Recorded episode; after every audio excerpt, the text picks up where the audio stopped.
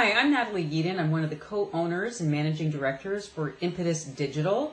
We are a, a collaboration platform and service that allows life science companies to be able to have courageous conversations about a myriad of topics with their stakeholders, be it physicians, payers, patients, allied healthcare providers.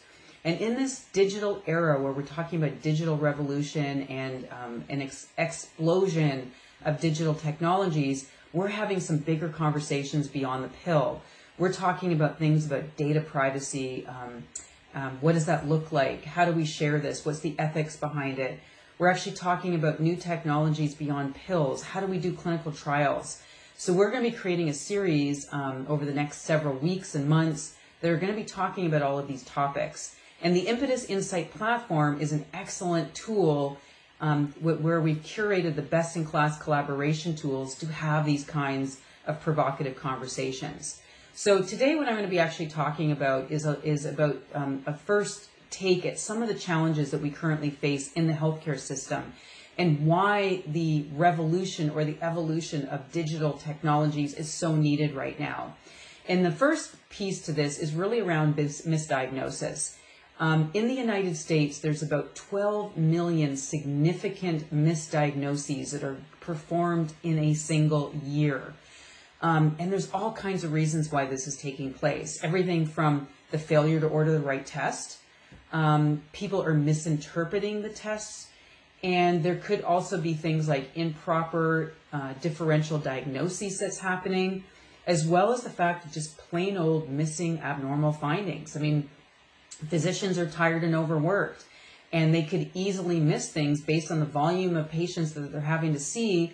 They're only human. And so, again, the idea here is can there be other options that are digital? So the other piece to what is currently going on in the medical system is the issue around mistreatment.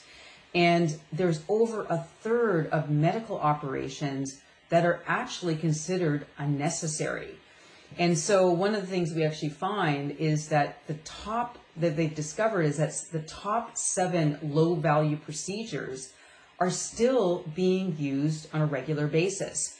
Um, and so we actually call this things like, the, unfortunately, the way physicians actually think is because there is so much information that they need to know at any given time, they use a process of habit formation or what they call heuristics or short shortcuts in your mind that if you see XYZ occurring in a patient's history or in their medical record, that you will use confirmational bias to make a decision about what to do next and how to treat so this is actually how certain things can get missed.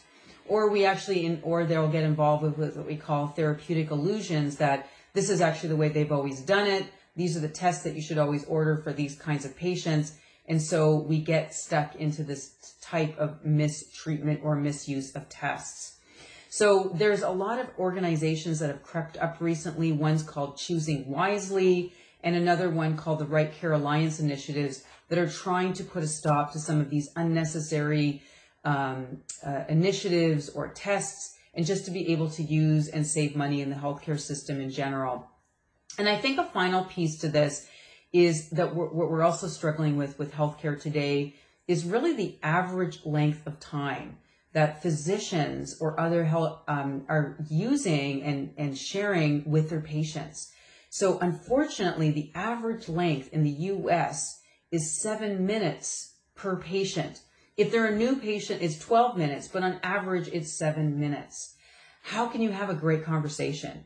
How can you allow patients to be able to share their stories, to really get into and delve into the history of what, what they've been doing or how they're going to be doing things or the questions that they have? And how can you as a physician actually be able to share best practices about what can be done? So these are concerns that we all have or should have about the healthcare system that we're having. And even being a pharmaceutical or medical device company, how can your drug or drugs or the disease area even be explained properly in seven minutes? So these are concerns that we all have. Um, and I think last and uh, um, last but not least, in the, at least in today's discussion, is I think that we're seeing this area of what we call shallow medicine, where we're relying too heavily on things like surrogate endpoints and not really delving into the real issues, which is the impact that drugs and medication and devices and apps and technologies and um, other sorts of softer things like meditation and lifestyle changes are having on actual things like light on lifetime expectancy and other sorts of quality of life measures. And we're really spending an inadequate amount of time on examination of patients and the review of medical literature.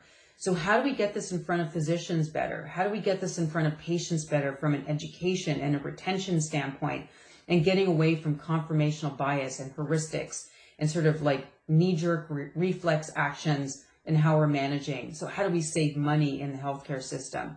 So these are some really provocative questions that we need to be starting to ask physicians, allied healthcare providers, other healthcare stakeholders. And again, as I was mentioning, the Impetus Insight platform is a great platform to be having these kinds of dialogue and conversations and courageous conversations. So thank you so much. And until next time, be courageous.